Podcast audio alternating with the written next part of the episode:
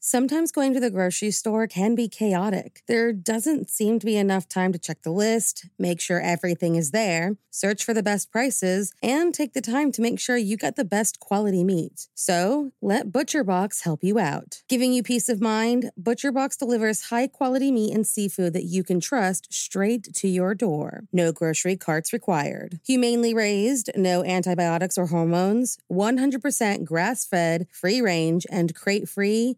What more can you ask for? What about free shipping, customized box plans, exclusive member deals, recipe inspirations, tips, and tricks? You really can't go wrong with ButcherBox. Sign up at butcherbox.com slash morningcup and get our special deal. ButcherBox is offering our listeners a free for a year offer plus an additional $20 off. Choose salmon, chicken breasts, or steak tips free in every order for a year. Sign up today at butcherbox.com slash morningcup and use code morningcup to choose your free for a year offer plus get $20 off your first order. There were two more murders 15 miles away. When in the police arrived, they found the telephones and electricity lines. We have a weird A homicide. scene described by one investigator as reminiscent of a weird. Morning. cup of murder. Murder can occur for a number of reasons, but today's story may take the cake or the ice cream.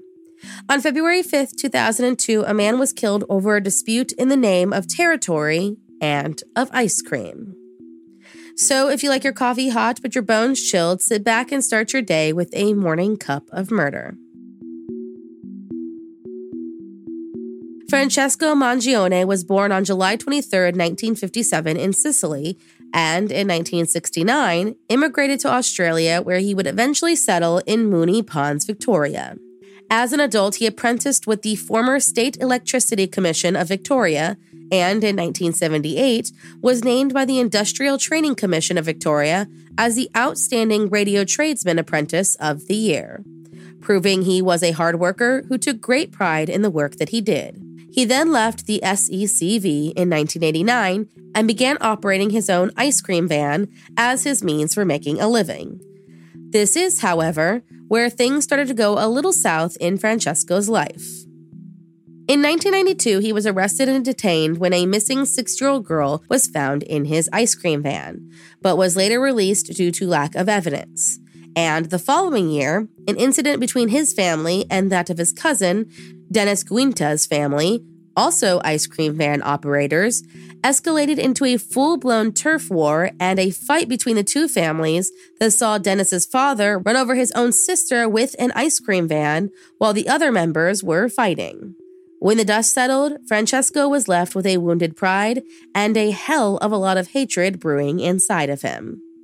On February 5th, 2002, after years of harboring that hatred, 26 year old Dennis Giunta returned home from work, showered, and walked naked back into his bedroom. He was just about to lay in bed next to his wife when 47 year old Francesco Mangione, wearing a mask, jumped out of his hiding place and, with a handmade sword, began stabbing and hacking at his cousin turned arch nemesis. Awakened by her husband's screams, Laura Giunta jumped from the bedroom's balcony, ran across the garage roof, and jumped onto the ground, breaking her leg in the process.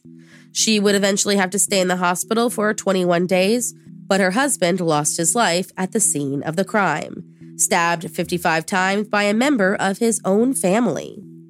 According to his wife, Dennis fought for his life, screaming, Take what you want, leave us alone, as he tried to fend off the unknown attacker. Blood covered almost the entire scene, and the police reeled as the gruesome details of the crime were revealed. Francesco fled from the scene before the police could arrive, but in the process, left behind his makeshift weapon. When tested, the handle contained his DNA, and he was arrested. During the 10 days of trial, the courts and the world learned how Dennis Giunta lost his life over a disagreement over who could sell ice cream on what streets, proving that blood was not always thicker than water.